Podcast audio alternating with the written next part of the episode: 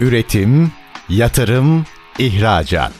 Üreten Türkiye'nin radyosu Endüstri Radyo sizin bulunduğunuz her yerde. Endüstri Radyo'yu arabada, bilgisayarda ve cep telefonunuzdan her yerde dinleyebilirsiniz. Endüstri Radyo.com Çetin Ünsal'ın hazırlayıp sunduğu Reel Piyasalar programı başlıyor.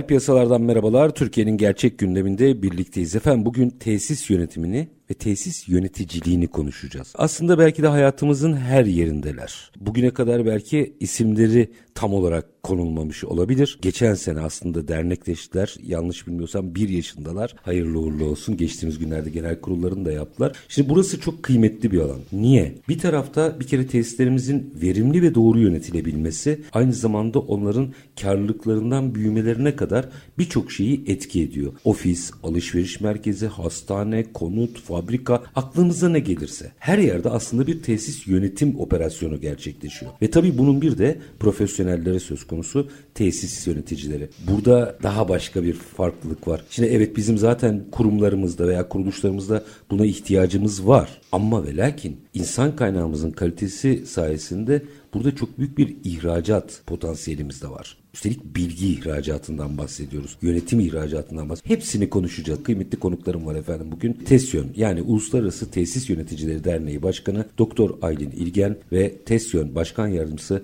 Doktor Ulu Hakan İyigün bugün reel piyasaların konu Sayın İlgen ve Sayın İyigün. Hoş geldiniz efendim. Teşekkür ederiz. Çok sağ olun.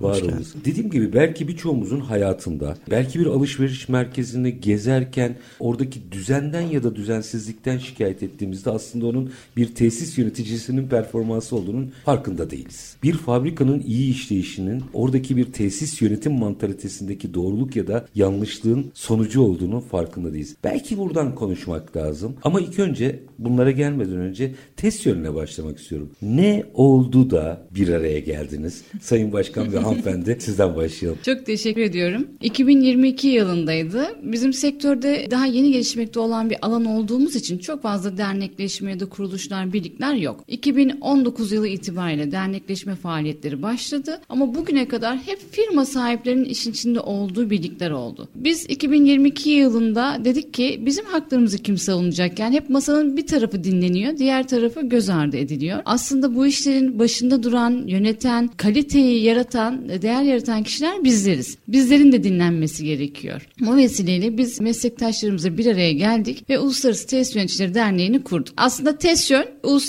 sonradan eklendi ama çok da isabetli oldu. Çünkü bizim projelerimizde biraz ülke sınırlarını aştı, daha da aşacak. Onda da gurur duyuyoruz. Güzel gelişmeler var. Onları da size paylaşıyor olacağız. Tesis kavramı ülkemizde çok yeni. Sadece sahada olarak değil, akademide de çok yeni. Biz bunu akademik çalışmalarımızı yaparken üniversitede hocalarımızı kabullendirmekte de bazen sorun yaşıyoruz. Çünkü hep tek tek ele alınıyor. Yani İş yeri, dükkan, fabrika, hastane oranın bir tesis olduğu kavramı galiba yeni yeni geliyor. Evet yeni çünkü bir fabrika denildiği zaman ya da bir hastane denildiği zaman işte satın alma, idari işler, teknik birim gibi hep ayrı ayrı algılanıyor. Ama aslında esas performans bunların hepsini bir arada yönetebilmek. Siz en basitinden bugün işte bir ofis kuralım dediğinizde işte dış ticaret yapalım bir ofis kuralım dediğinizde nereden başlıyoruz maliyet hesaplamaya? İşte bir yer tutmamız lazım. Bunun kirası, elektriği, suyu vesairesi giderleri. Şimdi aynı şekilde büyük tesisleri düşünün. Bir fabrika, bir holding aslında bina giderleri, bina işletim maliyetleri çok büyük bir kalemi oluşturuyor. Bizler aslında elinde değneği olan, sihri olan yöneticileriz. Sihri olan yöneticiler kıymetlidir. Herkeste yoktur bu sihir. İşi gerçekten iyi bilmek, 360 derece bakabiliyor olmak lazım. Bütüncül bakış açısına sahip gerekiyor. Kritik nokta burada. Buradan devam edelim böyle sohbet gibi gidelim. Ulu hocam size döneyim. Peki kim tesis yöneticisi? O sihirbaz kim? Ne yapar? Aslında tesis yöneticilerinin tanımları bugün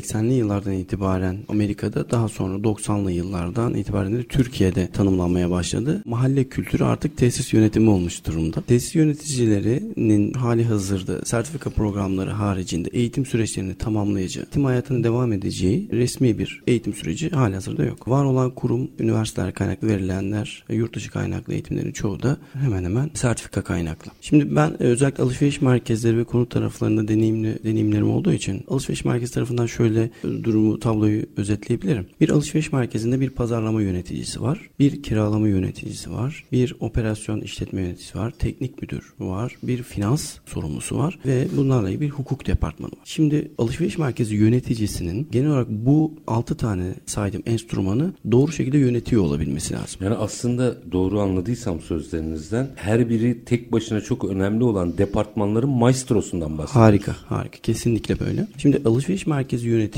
eğer pazarlama kökenli ise bu sefer teknik taraftaki olumsuzluklar çok dikkat edilemeyebiliyor. Ya da teknik Hassasiyeti kökenliyse olmuyor tabii. tabii ki. Teknik kökenliyse de bu sefer pazarlama, kiralama tarafları biraz daha göz ardı ediliyor. Peki bu alışveriş merkezleri nasıl yönetiliyor? Bu konutlar nasıl yönetiliyor? Bu eğitimleri bu insanlar nereden alıyor? Dolayısıyla herkes bu özellikle test yönü kurduktan sonraki süreçte gördük ki herkes beşeri ilişkileriyle ya da kendi araştırmalarıyla bir şeyler bulmaya çalışıyor. Bu işin eğitimini almaya çalışıyor. Ama dediğim gibi Türkiye'de belli bir noktaya oturmadı. Tesis yönetimi belli bir noktada oturmadığı için ana nedenlerimizden biri bunu tesis yöneticilerinin eğitimiyle start alarak bu bacaktan başlayarak bunu güçlendirmeye çalışmak kendi işimizde. Bizim okulda işletmeci kavramının aslında direkt karşılığına denk geliyorsunuz. Çünkü orada da şey öğretilir. Muhasebeci olmanız gerekmiyor ama muhasebeyi bilmeniz. Pazarlama uzmanı olmanız gerekmiyor ama pazarlamayı bilmelisiniz. Bütün branşları saymayayım şimdi. Çünkü günün sonunda hepsine bir vizyonu olumlu ya da olumsuz gelişimleri siz aktaracaksınız denirdi. Aslında bunun galiba karşılığı tam tesis yöneticisi. Kesinlikle böyle. Eğer tesis yöneticisi belli bir alanda uzmanlaşmış olabilir ama diğer disiplinlerle ilgili herhangi bir altyapısı yoksa tesisin bugün konuştuğumuz verimliliği, sürdürülebilirliği, daha da ötesi karbon ayak izini konuşuyoruz. Ama tesis yöneticilerine baktığımızda acaba bu noktadalar mı? Bu biraz daha tabii Türkiye'de şu anda tartışılır. O noktadalarımı açacağım. Ama ilk önce atıfta bulunduğunuz işin belki de herkesin en çok dikkat çekecek yanı maliyetler. Oradan devam edelim. Siz çünkü demin de sözlerinizin arasında da vurguladınız onu. Aylin Hanımcığım gerçekten bir işletmenin bu üretim işletmesi de olabilir, hizmet sektörü de olabilir. Önemli değil. O maliyetlerinin verimli olarak, kısılarak değil, verimli olarak yönetilmesinde bir tesis yöneticisi ne yapar? Analiz. Yani aslında biz rakamlarla iş yapıyoruz. O yüzden de şimdi biz biraz işin akademik kısmına da ağırlık verdik. Sağ tecrübelerimizle birleştiriyoruz. Çünkü bizim Hakan Bey'in bahsettiği yöneticileri yetiştirebiliyor olmamız lazım. Ben iktisat mezunuyum. İşte muhasebe dersini sanırım yüz ortalamayla geçtim. Ama ben işte düz kağıda T harfi çizerek yaptık bunları. Yani bunun yerine biz üniversitelerde ilgili bölümlerde proje çalışmalarında bizlerden de destek alabilirler. Biz gerçekten bir tesisin yönetimiyle ilgili proje derslerine destek verebiliriz. Orada A'dan Z'ye tüm yönetim birimlerine, ilgili departmanların giderlerine kadar, performans yönetimine kadar gerçek bir veriyi hayata geçirebilirler. Böyle olursa da daha üniversitedeyken deneyimleri ya da geleceğe dönük bir tahminde bulunabilme yetkinlikleri gelişir. Çünkü iyi Bunun bir bir, yönetici... branş olması gerek. Yani ayrı bir branş olmasından bahsediyorsunuz aslında değil tabii, mi? Tabii Yani çünkü işin içinde aslında mühendislik var. Yani daha öncesinde biraz daha böyle sosyal bilimlerle biz bu işi yapabiliyorduk ama bundan sonra teknik ağırlıklı yöneticilerin olması gerekiyor. Çünkü dikey binalar artıyor, teknoloji artıyor, karma projeler artıyor. Şu andaki mevcut kanunumuz bile yetmiyor ki karma yapılı binaları yönetmeye. Hani sadece bir branştan mezun olmuş bir kişinin bilgisi yetsin. Bir de galiba anladığım kadarıyla veri ekonomisine de gidildiğinde veri okur yazarlığının da olması gerekiyor bir tesis Evet, yöneticisinde. evet. Yani işletme matematiğini, finansmanı, işletme finansmanını çok iyi bilmeniz lazım. Çok iyi analiz yapıyor olmanız lazım. Her birimin, her branşın performans ölçümlerini değerlendiriyor olmanız gerekiyor.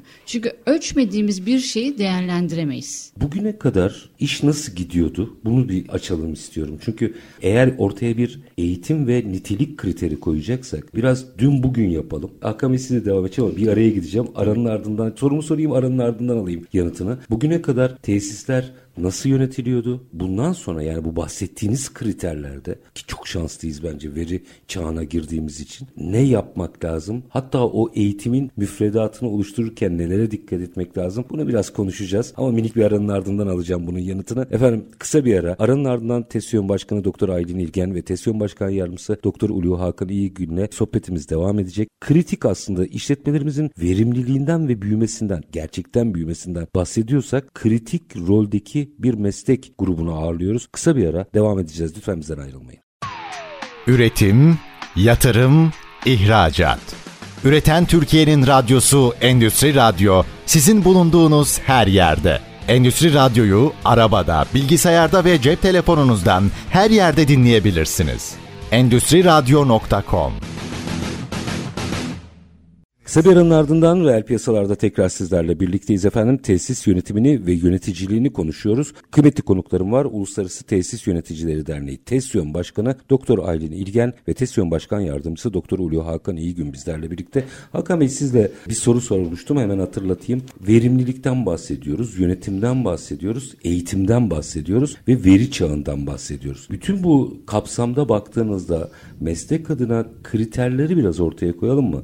Ne olması gerekiyor? Türkiye'de bu sektörün e, ilk uygulamaları bahsettiğim gibi 1980'li yıllarda yabancı sermayeli şirketlerin girişimleriyle başladı tesis yönetimi. Bu 5 yıldızlı oteller, ihtiyaç duyulan tesis yönetimi ihtiyacı duyulan firmalar bunlar yurt dışından aldıkları yabancı hizmetlerle aslında Türkiye'ye giriş yaptılar. Daha sonra da Türkiye'nin dinamiklerine göre kendi içerisinde evrildi. Orada daha çok kontrol mekanizması varken Türkiye'de hızlı değişen dinamiklerle bunu ayak uyduran bir yapı gerçekleşti. Aslında dışarıdan çok farklı değil ama duruma göre kriz yönetimini daha çabuk kabul edip buna çok e, kısa sürede çözüm üretebiliyoruz. Dolayısıyla özellikle tesisler kapsamında tesislerin yönetimi için alınacak olan yani e, özellikle eğitim sürecine gelindiğinde gerçekten orada ne eğitim vereceğimizi müfredatla ilgili ne yapacağımızı tartışabiliyor muyuz? Tabii ki şu an müfredatla ilgili özellikle şu anda üniversitelerde bulunmayan işte kiralama yönetimi özellikle alışveriş merkezlerinde e, yabancı firmalarla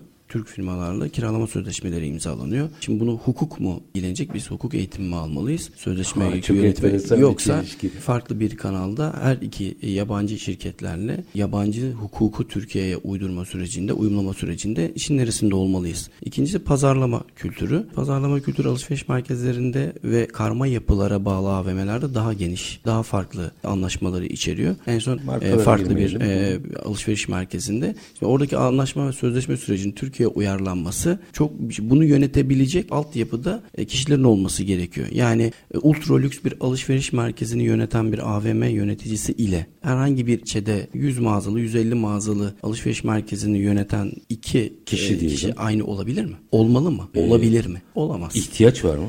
İhtiyaç var. Çünkü Hayır, ka- kastettiğim ikisinin aynı olmasına ihtiyaç var mı? işte aynı ihtiyaç yok ama bu işin bir kitabı da yok. Bir kuralı, bir kanunu da yok. Demek ki uzmanlaşacak bir müfredatı da yani sen nerede uzmanlaşacaksını da getirmemiz gerekiyor. Tabii ki, tabii ki. Dernek olarak da bu konuyla ilgili önerilerimiz ve çalışmalarımız da var. Gerek tesis yönetim firmalarının, gerekse tesis yöneticilerinin akredite edilmesiyle ilgili bir hazırlığımız var olarak. Onu açalım mı biraz? O şimdi galiba işin ABC'si olacak. Madem hazırlık dediniz, hazırlıkta da Doktor Aylin ilgine döneyim. Nasıl bir hazırlıktan bahsediyoruz? Burada şöyle Hakan Bey'in de dediği gibi tek bir alana odaklandığımızda diğer taraf eksik kalıyor.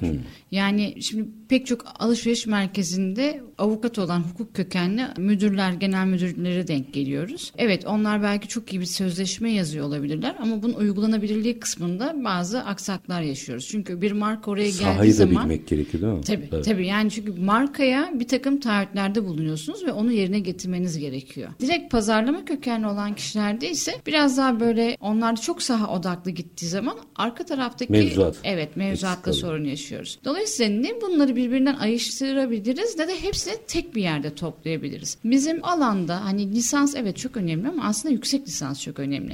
Çünkü tek bir branş değil. Multidisipliner bir alanda biz hizmet veriyoruz. Yüksek lisansa odaklanmak daha sağlıklı olacaktır. Doğru mu anladım? Yani bir pazarlama mezunu ya da hukuk mezununun yüksek lisansını tesis yöneticisi olarak yapması Kesinlikle, gerekir. kesinlikle. Yani teknik kökenlilerin biraz daha işletme yönetimi ağırlıklı bir yüksek lisans programına, yönetim ağırlıklı eğitim eğitim almış kişilerin de biraz daha teknik ağırlıklı, analizler, veri, matematik ağırlıklı bir yüksek lisans programı Zayıf kasının geliştirmek üzerine kurgulanması gerekiyor anladığım Kesinlikle. Kadarıyla. Çünkü dediğimiz gibi multidisipliner bir alan. Yani... E peki bunun kültürünü nasıl yapacağız? Mesela nereden örnek vereyim? Amerikan filmi, ha Hollywood'dan örnek vereyim. Hollywood'da biz apartmanlar görürüz değil mi? Biraz da büyükçedir. Genellikle de o apartmanların bir yöneticisi vardır aslında. Biz onları apartman görevlisi zannederiz. Ama öyle değildir. Yani o apartmanın kullanacağı doğal gaz verimliliğinden rastgele bize uydurdum. Doğal gaz verimliliğinden belki kimin girip çıktığında güvenliğine kadar her şeyiyle ilgilenir. Hı hı. İşte o zaman bizim bir kere baştan tesis yöneticisinin kim olduğu konusunda bir kültür oluşturmamız gerekmiyor mu? Kesinlikle ve bunun takip edilebilir olması lazım. Yani aslında odak noktamız bizim her zaman veri. Verileri girildiği bir sistem olması gerekiyor. Ben işte Aylin İlgen, ben işte üniversite mezunuyum. Geldim işte bu alanda yüksek lisans yaptım ya da tesis yönetimi alanında hazırlanmış sertifika programlarında belirli segmentlerde diyelim bir eğitim aldım. Ben geleceğim işte endüstri rezidansta AVM'de yöneticilik yapacağım zaman önce benim bir sisteme girmem gerekiyor. E-Devlet gibi. Oradan ilgili bir binam ya da işverenimin beni oraya ataması gerekiyor. Orada endüstri rezidansı ya da endüstri fabrikayı seçtiğinde ve beni oraya atadığında sistem otomatik olarak Hayır, Aylin İlgen bu binada yöneticilik yapacak yetkinlikleri sahip değildir. Aa çok güzel. Vasıflar belirlesin yani. Tabii. Yani ya da kabul edecek beni ve ben oraya resmi olarak atandığımda artık resmi kamu kurumları bir denetim yapacağı zaman ya da ben herhangi bir uygulama imza atacağım zaman iki defa düşüneceğim. Çünkü ben resmi olarak bu binaya atanmış bir yöneticiyim. Ve Attığım her var. imzadan evet sorumluyum hukuken. Şimdi normal apartman yönetiminde de aslında mevzuat olarak öyle ama. Bunu da mahalle yönetimleriyle yapmak lazım. mesela Hakan Bey'in de Hakan Bey'in de o konuda mesela ekleyecekleri olabilir. Yurt dışında mahalle sisteminde nasıl hani bu yüksek katlı ve metrekaresi yüksek binalarda benim dediğim usulde bireyler üzerinden gidilebilir. Ama tabii bir de mesela bizim 2-3 katlı apartmanların olduğu ya da villaların olduğu yerde de aslında güzel örnekler var yurt dışında değil Siteler, mi Hakan Bey? özellikle. Doğru doğru. Özellikle bu konuda Basra Körfezi ülkeleri bu konuya çok açık. Edindiğim bilgilere göre de hali hazırda, hazırda bu facility management süreci Basra Körfezi ülkelerinde entegre tesis olarak yok. Dolayısıyla o ülkelerde buradaki deneyimleri edindiğimiz bu e, kısır tecrübeleri e, oraya aktarma konusunda oradaki yerlerde uygulama konusunda bizler de farklı tecrübeleri ediniyor olacağız. Bir itibariyle. operasyon. Bu arada yani e, muhtarlık e, gibi düşünün aslında. Yani mesela o küçük olan yerlerde nasıl bir muhtarlık var? Bütün her yere hakim, hakim olan. Evet orada da mesela o sokakta kimin yöneticilik yapacağı, kimlerin bakacağı birimler tarafından, kamu tarafından yetkilendiriliyor. Şeyi doğru anladıysam aslında bu bir yetkilendirme yani bir profesyonelle çalışmanın ötesinde yetkilendirme sistemi sağlıklı olur diyorsunuz. Yanlış Kesinlikle. İş yani, sağlığı ve güvenliğinde olduğu gibi. Yani ben X bir site, mahalle, AVM vesaire oraya bir tesis yöneticisi istiyorsam bunu normal geleneksel iş görüşmesi gibi değil bir sisteme dahil olmalıyım. İhtiyacımı belirlemeliyim ve buradaki kriterler bana birini atamalı. Sistemi doğru anladın değil mi? Doğru, doğru, doğru. Yani Siz de seçebilirsiniz ama sistemin onaylanıyor olması yani lazım. Ben seçerim ama diyebilir ki bana demin o örneği evet, öyle sistemin anladım. onaylaması ya bir dakika lazım. çitin buraya uygun değil. Seçeneklerin işte Ayşe, Fatma, Ahmet, Ali falan filan onların içerisinden bak. Aslında bu çok verimlilik üzerine kurgulanmış bir yapı. Çok yakın zamanda Şimdi bu işin ihracat boyutunu da konuşuyorum ama nereye gidiyordunuz? Kuveyt, Kuveyt, Kuveyt değil mi? Nasıl bir talep geldi mesela orada? Şöyle oradaki var olan yapıların yönetimiyle ilgili yine alışveriş merkezi, hastane, banka, otel gibi yapı hassasiyetlerinde birebir de hizmetlerin alındığı, entegre tesis yönetimlerinin e, şu anda hali hazırda olmadığı, giriş aşamasında olduğunu gören Türk yatırımcı firmalar tarafından e, böyle bir teklif iletildi. Yani çok üzüldüm. Burada bizim böyle bir yapılanmamız var ve yönetime evet. ihtiyacı var Doğru. diye mi geliyor talep? Kesinlikle. Bu Türkiye'de bu süreci gören yatırımcılar dışında, yurt dışında kaynaklı şirketleri olan firmalar oradaki bu açığı, bu süreci gördüklerinde halihazırda tamamlama gereği hissediyorlar. Yalnız mevcut yapı gereği bunu tamamlayamadıkları için gerek kültür olarak gerekse yapı olarak o sisteme entegre olamadıkları için Türkiye'den yöneticileri ihraç edip özellikle Basra Körfezi ülkeleri tarafında orada entegre tesis hizmeti verilmeye çalışılıyor. Hatta IFMA International Facility Management Association Amerika'da son iki aydır takip ediyorum. Tesis yönetimi üzerine Mısır'da sürekli eğitimler vermeye başlıyor. Ben de bunu araştırdım. Neden? Ya, acaba da talebi üzerine mi var diye. Hayır yeni bir yapılanma var ve o yapılanmada da oradaki genel tesislerin yönetimi için İFMA tarafından da eğitim ve sertifikalandırma süreçleri hali hazırda oraya yani başlamış. Pazar doğuyor Evet. anladığım kadarıyla. Aslında dünyada çok büyük bir pazar var. İşte Amerika ile başlayan, sonra Avrupa'ya yayılan, daha sonra da bizim o mahalle kültürümüzden yani yatay yapıdan dikey yapıya geçtiğimizde artık ihtiyacımız olan süreç. Yani yatay yapının içerisinde büyüdük diye düşünüyorum çoğumuz. Mahallenin bir başından diğer başına gidene kadar sizin kimin çocuğunuz olduğunu, Tabii, ne tabii. iş yaptığınızı, eve giren çıkan misafiri, evet herkesi biliyorlardı. Mahalleye yabancı biri girdiğinde hani mahallemizin abileri vardı. Tabii. Derler ki hayrola sen nereye geldin derlerdi. Şimdi- Yardımcı olalım. Kesinlikle. Bunu güvenlikler söylüyor. Üst komşumuzdan ya da alt komşumuzdan rahatsız olduğumuzda artık bunu yönetimden bekliyorlar. Lütfen orayı uyarın diye. Dolayısıyla sosyal yapıda da bir değişim oluyor bu yatay kültürden dikeye geçişte. Tesis yöneticisi sadece tesisi yönetmiyor. Aslında sosyolojiyi yönetiyor. Oradaki insanların iletişimini yönetiyor. Ve bu iletişimi yönetirken özellikle karma yapılarda alışveriş merkezleri var bulunduğunuz yerde. İş merkezleri var. Konut var. e, Sinema var. Havuzunuz var. Üniversiteniz var hatta şu andaki yapılarda. Sizin dışarı ihtiyacınız var mı? Yok. Peki ne olur? Kendi içinizde bir aura oluşturur. Bir flora oluşuyor. Ya, Peki Teşbih hata olmaz. Oraya belediye başkanı atıyorsunuz aslında. Evet biz de işte bu süreci kamu kurumlarıyla da paylaşmaya çalışıyoruz. Yani bizim aslında dirsek temasında olacağımız kesim Aylin hocamın da bahsettiği gibi multidisipliner bir konu olduğu için kamu kurumlarıyla iletişim ağının içinde olmalısınız. Bugün alışveriş ya da tesisin müdürü teknik müdürler yani mühendisleri yönetiyorsunuz. Tabiri caizse onlardan bir şeyler bekliyorsunuz ve onları analiz ediyorsunuz. Mühendisler var, avukatlar var, pazarlamacılar var, kiralamacılar var, sosyal tesis yöneticileri var ve siz bunun başındasınız. Bunları tek tek yöneten firmalar yurt dışında da dediğim gibi Basra Körfezi ayağında da ortak noktada birleştiren bir mıknatıs yok. Çok enteresan. Bu, bu büyük bir potansiyel aslında. Çok, çok. E, Hani orası yükselen bir pazar olabilir ama bence dünyanın her yerindeki yurt içi dahil çok büyük bir potansiyel var burada. Şimdi o zaman şunu konuşalım. Aynen hocam size döneceğim ama araya gideceğim. Önce sorumu sorayım öyle gideyim var ya. Aslında en güzel örneği şu anda stüdyomuzda ama Sayın İyi Gün yılbaşından itibaren gidiyorsunuz değil mi? Evet, Kuveyt'e evet. gidiyorsunuz. İşte bu bize aslında burada yurt içi kadar yurt dışına da hizmet, know-how, yönetim ihraç edilebileceğini gösteriyor. Burada nasıl bir potansiyel var ve stratejik olarak neler yapmamız gerekiyor bunu da açmak istiyorum ama minik bir ara aranın ardından devam edeceğiz. Efendim Uluslararası Tesis Yöneticileri Derneği bugün bizlerle birlikte TESYON Başkanı Doktor Aylin İlgen ve TESYON Başkan Yardımcısı Doktor Ulu Hakan İyigün'le az sonra sohbetimiz devam edecek. Lütfen bizden ayrılmayın. Üretim, yatırım, ihracat. Üreten Türkiye'nin radyosu Endüstri Radyo sizin bulunduğunuz her yerde. Endüstri Radyo'yu arabada, bilgisayarda ve cep telefonunuzdan her yerde dinleyebilirsiniz. Endüstri Radyo.com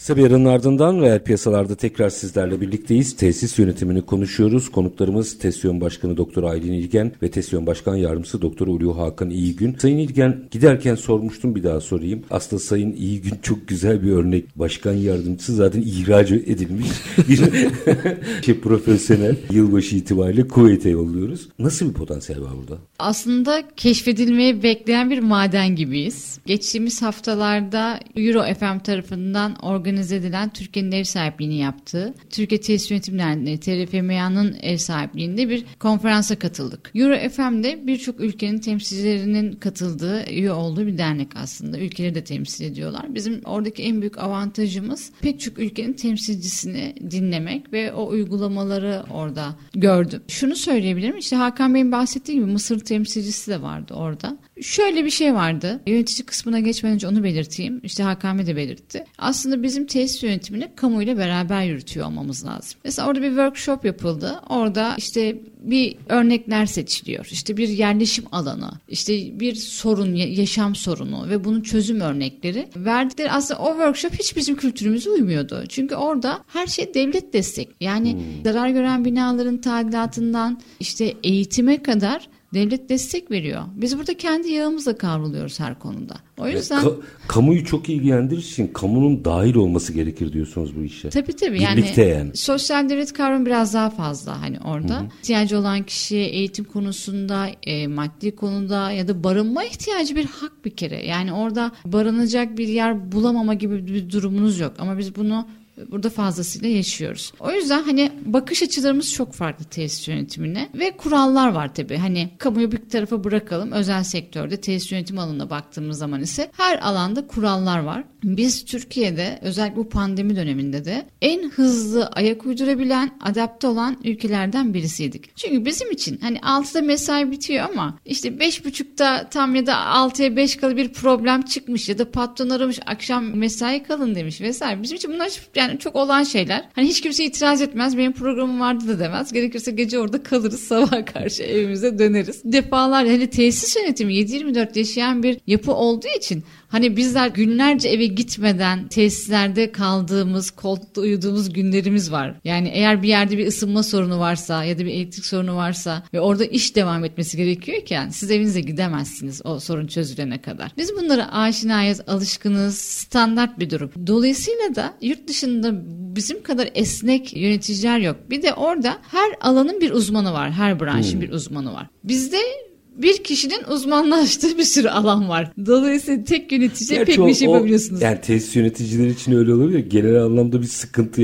Bir şeyi iyi biliyor olmanız lazım ama. Evet yani ama biz az bildiğimizde de iyi biliyoruz dediğimiz evet. için. Dolayısıyla yurt dışı için aslında bizler dediğim gibi keşfedilmemiş bir madeniz. Gerçekten de çok iyi yöneticilerimiz var. Yani Hakan Bey bunlardan bir örnek. Bize de hani bunu duyurabilmemiz için de güzel bir fırsat oldu. Ama nice Hakan Beyler var aslında bizim ülkemizde. Özellikle bizde tesis tesis yönetimi alanında ne yazık ki kariyer çizgimiz çok yüksek değil. Özellikle de iyi konumda olan kişiler ayrıldıklarında tekrar iş bulma sorunu yaşıyorlar. Düşünün bir holdingde yöneticisiniz işte ya da çok büyük binalarda tesis yöneticiliği yapıyorsunuz ve ayrıldınız. Tekrar sizin yöneticilik yapabileceğiniz o seviyedeki yapı sayısı çok az. Orada network'ün dışına çıkıp tam o aşamada işte o portal vari bir şey devreye giriyor galiba. Kamunun ataması meselesi burada Hı-hı. önemli galiba. Tabii tabii. Yani bu da aynı şekilde olabilir. Yani karma yapılar diyelim. Marka değeri yüksek binalarda yöneticilik yapan, fabrikada yöneticilik yapan kişi. Şimdi oradan çıkıp X bir mahalle içerisindeki işte 150 konutluk bir sitede yöneticilik yapamaz bu kişi. Yani düşün işte e, Amerika'da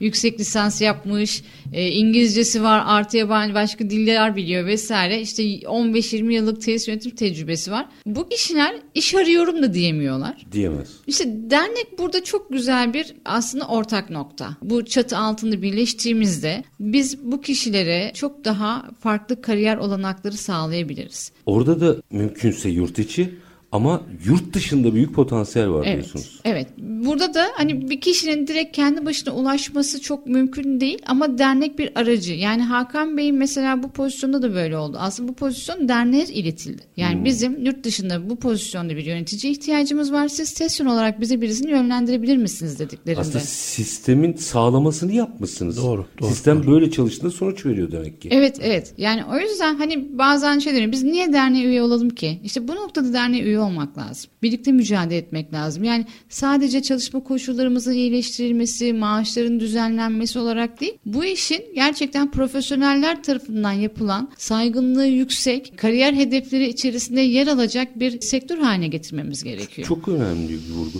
Üstad aynı şeyi sorunun yanıtını sizden de almak isterim. Buradaki ihracat potansiyeli, hizmet ihracatı potansiyeli ile ilgili. Aylin Hocam'ın da bahsettiği gibi bu talep dernek üzerinden geldi. Yine özellikle network'ün daha geniş olduğu faaliyetlerde, organizasyonlarda bir araya geliyoruz. Hem sektör paydaşlarıyla hem de sektör yöneticileriyle. Dediği gibi Aylin Hanım'ın da o den üye olalım kısmı konuda e, çok önemli. Ummadığınız fırsatları karşınıza çıkarabiliyor. Sektörün yurt dışı ayağında diğer paydaşlarla birlikte uygulanabilir olması. Ben özellikle Basra Körfezi ülkeleri olarak söylüyorum. Bu Avrupa'da da Amerika'da aynı şekilde geçerli ama oralarda Avrupa ve Amerika tarafının daha gelişmiş olduğu için hmm. bizim biraz daha şu andaki hedef sektörümüz Basra Körfezi ülkeleri. Kuveyt, Katar, Irak, Umman, Mısır, Suudi Arabistan gibi ülkeler. Hatta bence Türkiye Cumhuriyetleri de katmak lazım. Var. Mi? Türkiye Cumhuriyetlerine de onunla değinecektim. İyi oldu söylediğiniz. Türkiye Cumhuriyetlerde e, özellikle Azerbaycan'da alışveriş merkezi yöneticimiz Türk. Irak'taki alışveriş merkezi merkezi yöneticimiz Türk. İran'daki Türk. Dolayısıyla aslında Türkiye Cumhuriyetlerle Basra Körfezi ülkelerine buradan özellikle AVM ve konut ve toplu yapılar üzerine ihraç süreci hali hazırda zaten devam ediyor. Ama bu bir bilinmezlik kısır döngüsü içindeydi ve kendi içerisinde bir networkle dönüyordu. Tesisyon bu network'ü aslında bu sofrayı legalize herkese Ort, görünür kıldı daha evet, doğrusu. herkese açtı. Zaten legaldi de Evet. e, görünür kıldı. Kesinlikle. Dolayısıyla bunun sağladığı faydalar, bunun sağladığı avantajlar çok önemli, çok değerli. Bu tek elin nesi var sesi gibi. E, bu işi yapanlarla e, gerek Türkiye içinde gelişmeye devam ederek gerekse bu işin yurt dışı ayağında büyüyerek orada da gelişerek ilerleyerek süreci yönetmemiz gerekiyor. Toplu konutlar, tesisler ülkenin milli servetidir. Tabii. Bahsettiğiniz gibi evet kamu kurumlarıyla iletişim halinde dirsek temasında olmalıdır. Onları doğru yönetmek bugünün çağında akıllı evlerden tutun, akıllı binalardan tutun. Bahsettiğimiz gibi sürdürülebilirlik kelimesi artık çok kullanılmaya hayatımıza girmeye başladı. Bekleniyor ve bununla ilgili değişimler, dönüşümleri biz Türkiye'de bunları uygulamaya çalışırken bir de bunu yurt dışı ayağında deneyimlemek, bunu dernek vasıtasıyla yapmak bize de çok büyük değer katacaktır. Evet, çok basit bir örnek vereyim Aylin Hocam oradan devam edin. Şimdi Hakan Bey'in söylediği aklıma başka bir nokta getirdi. Mesela bir apartman yöneticisinin yalıtım yıllardır konuştuğumuz bir meseledir mesela. Binaların yalıtılması, binaların yalıtılması çok ciddi bir sarfiyat var. Para sokağa gidiyor vesaire. Mesela bunu bir apartman yöneticisi o konuyla duyarlılığı varsa anlatabiliyorsunuz. Ama bir tesis yöneticisi işin içinde matematik olduğu için yalıtımı tartışmaz yapar. Bu kadar basit aslında değil mi? Kesinlikle. Yani çünkü bir yandan da ondan bunu bekleyen kişiler de var. Bir otorite var. Yani her ne kadar biz- Bilançonun hesabını soracaklar çünkü. Tabii tabii. Hani tamam kamu şu anda bize biraz uzak gibi geliyor ama hani kamu gibi bizi denetleyen, başımızda duran aslında çok kişi var. Hesap veriyoruz biz. Bir de boyutu daha açmaz rica edeceğim. Ortak bir sorum olsun bu. Şimdi buradan hizmeti ihraç ediyor olmamız, oralarda Türk yöneticileri bulunduruyor olmamız kendi içinde zaten kıymetli. Ben birazcık daha resmi büyüteyim. Oralarda yani kritik noktalarda Türk yöneticilerin, tesis yöneticilerinin olması yarın öbür gün bu ülkelerle aklımıza hayalimize gelmeyecek sektörlerde bile ihracat, ikili ilişki vesaire bunların da bir lobisi anlamına gelmiyor mu? Biraz burayı açın ortak sorum olsun. Kesinlikle şöyle mesela Hakan Bey şimdi oraya gittiği zaman orada onun yardımcı ihtiyacı olacak. Farklı kademelerde yöneticileri ihtiyacı olacak. Ya da buradaki firmalar eğer orada da hizmet sağladıkları farklı alanlar varsa onlarla da iletişim halinde olacak. Bir kere o iletişime geçmeden önce biz Hakan Bey'in oraya gittiğini herkese duyuracağımız için oradaki yerli firmalar ya da buradan oraya iş yapmaya giden firmaların hepsi Hakan Bey'i ziyarete gidiyor bir olacaklar. ihtiyaç olduğunda Türk firmalarından da teklif alınır hale gelecek. Tabii Bakın ki. ne kadar kritik. Bu o bağlantıyı kurmak için de çok önemli. Zaten dernek içerisinde bu haber duyulduğunda hocamın da bahsettiği gibi bağlı firmalar, görüştüğümüz iletişimde, network'te olduğumuz firmalar hazırda telefon açmaya başladı. Görüşmeler başladı yani. Aslında sistemin nasıl çıktıları olabileceğini de çok güzel bir kanıtı bu. Tabii ki tabii ki tabii ki. Hakan Bey'in aslında bahsettiği, e, şimdi yurt dışında olunca proje ismi verebiliyoruz değil mi? Vermezseniz Ver tamam. Birkaç dışlık proje yöneticisi, AVM yöneticileri şimdiden haberleştiler aslında. Yani buluşacaklar da. Yani bu sadece Türkiye ile Hakan Bey'in gittiği ülke değil. Network aslında, oluşuyor. Evet Hakan Bey'in oradaki yakındaki diğer ülkelerle de bir network oluşuyor olacak. Hocamın bahsettiği şu e, ben Kuveyt'e gittiğimde e, Azerbaycan'daki ve Irak'taki alışveriş merkezi yöneticisi ziyaretime geleceğini iletti, paylaştı sağ olsunlar. Biz de biz de birleşip Katar'daki Katar süreci Katar'da da bir şey alışveriş merkezi yöneticimiz var. Dubai Mall'de Türk kökenli bir yöneticimiz var. Bunlarla bahsettiğiniz gibi bir lobi çalışması mecburen olacak. Yani, Yani, bu aslında uluslararası pazarda bir diaspora ya da bir Türk lobisi oluşuyor böylece. kesinlikle bunun adımlarını atıyor olacağız. Çünkü bunun en güzel örneği şudur. Avrupa'da mesela gıda ihraç edeceksinizdir. Orada Yunanistan Avrupa ekonomisi içerisinde ne kadar büyüktür diye tartışırsınız ama büyük satın alma zincirlerinin CEO'larının çoğu Yunanlıdır. Evet evet evet. evet. Ve çok şeyi fark ettirir. Aynı şeyi aslında tesis yöneticiliğiyle ilgili biz burada yapabiliriz. Özellikle bu bölgede. 2-3 dakikam var. Yine ortak bir soru. Belki işin daha doğru anlaşılabilmesi adına soracağım bunu. Bir tesis düşünün. Tesisin genel müdürü bile var. Genel müdürü var. Finansman müdürü de var. Her şey ve her şeyin bir müdürü var. Personeli de olmalı tabii bu arada. Oraya tesis yöneticisini mesela genel müdürün bazen onunla karışıyor çünkü anlattıklarınız. Bir genel müdürden farkı ne? tesis yöneticisinin? Şöyle biz işletme değil bina yönetiyoruz. Çok güzel. Bu neyi fark ettirir? Bina yönetimi yani tesisin yönetimi tesisin biraz önceki bahsettiğimiz gibi verimliliği ile ilgili. O tasarrufu suyu kısarak değil de oradaki sistemi değiştirerek yapmamız gerektiğini, onun bir sonuç olduğunu uygulayan kişidir tesis yöneticisi. E, dolayısıyla bugün konuştuğumuz o tasarruf kelimesini bahsettiğim gibi suyu kapatarak yapmıyoruz ama sistemi tasarruf ettirerek genele nasıl yayarız? Bunu tesis yöneticisi düşünür ve uygular. Müthiş. O zaman iş, Biz iş işin- sürekliliğini sağlıyoruz aslında. Sizin kesintisiz atıyorum bir Genel lojistik müdürün firması bilançosunu olabilirsiniz. düzeltiyorsunuz aslında. Tabii tabii. yani hem bilançosunu düzeltiyoruz hem de risk yönetimini yapıyoruz. Yani sizin yarın bir gün depremsel herhangi bir durumda bir elektrik kesintisi olduğunda işlerinizi aksatmadan yönetebilmeniz için gerekli altyapıyı sağlıyoruz. Bir dakika çok kritik bir şey bu. Orada bir tesis yöneticisi varsa idare et abi olmuyor. Değil. Çok, çok amiyane söyledim ama budur yani. İdare et abi olmuyor. O neyse onu uygulatacak. Tabii yani siz işlerinizi sağlıklı yapabilmeniz, işte dış ticaretinizde bir aksama olmadan ya da uluslararası bir finans kuruluşu da olabilirsiniz. Burada dediğim gibi herhangi bir aksilik yaşanması durumunda B planını, C planını önceden planlayan ve hayata geçiren biziz. Bu da zaten sadece işletmenin verimliliği değil, finans kullanımdaki kredibilitesine kadar her şeyi etkiler. Sayın İyigün ve Sayın İlgen çok çok teşekkür ediyorum. Size iyi yolculuklar. Böyle gitmeden önce yılbaşından sonra yoksunuz sanıyorum. Evet. Ama yoksunuz demek de doğru değil. Demin bahsettiğiniz o koordinasyon aslında hani Türkiye'yi merkezleyerek nasıl bir ağ oluşturduğunda çok güzel bir örneği. Bence bu açıdan buradan tartışmamız gerekiyor. Oradan da yayın yapalım Çetin Bey. Niye olmasın? E, sonuçlarını yapabiliriz mesela. Kesinlikle, Orada işler nasıl yürüyor? Sayın İyi Gün ve Sayın İlgen çok çok teşekkür ediyorum. Var olun Zara Hanım. Biz teşekkür ederiz konuk ettiğiniz için çok sağ olun. Estağfurullah. Teşekkürler. Çok sağ olun. Efendim biz bugün tesis yönetimini konuştuk. Tesis yönetiminin aslında hem konumlanmasını hem sonu doğru bir tesis yönetiminin sonuçlarını ve aslında mesleki eğitiminden yani ihtisasından oradaki lobi özelliğine kadar birçok çıktılarını ihracat boyutuyla da mercek altına aldık. Uluslararası Tesis Yöneticileri Derneği bugün konumuzdu. TESYON Başkanı Doktor Aylin İlgen ve TESYON Başkan Yardımcısı Doktor Ulu Hakan İyigün'le konuştuk. Biz her zamanki bitirelim. Şartlar ne olursa olsun paranızı ticarete, üretime yatırmaktan, işinizi layıkıyla yapmaktan ama en önemlisi vatandaş olup hakkınızı aramaktan vazgeçmeyin. Hoşçakalın efendim.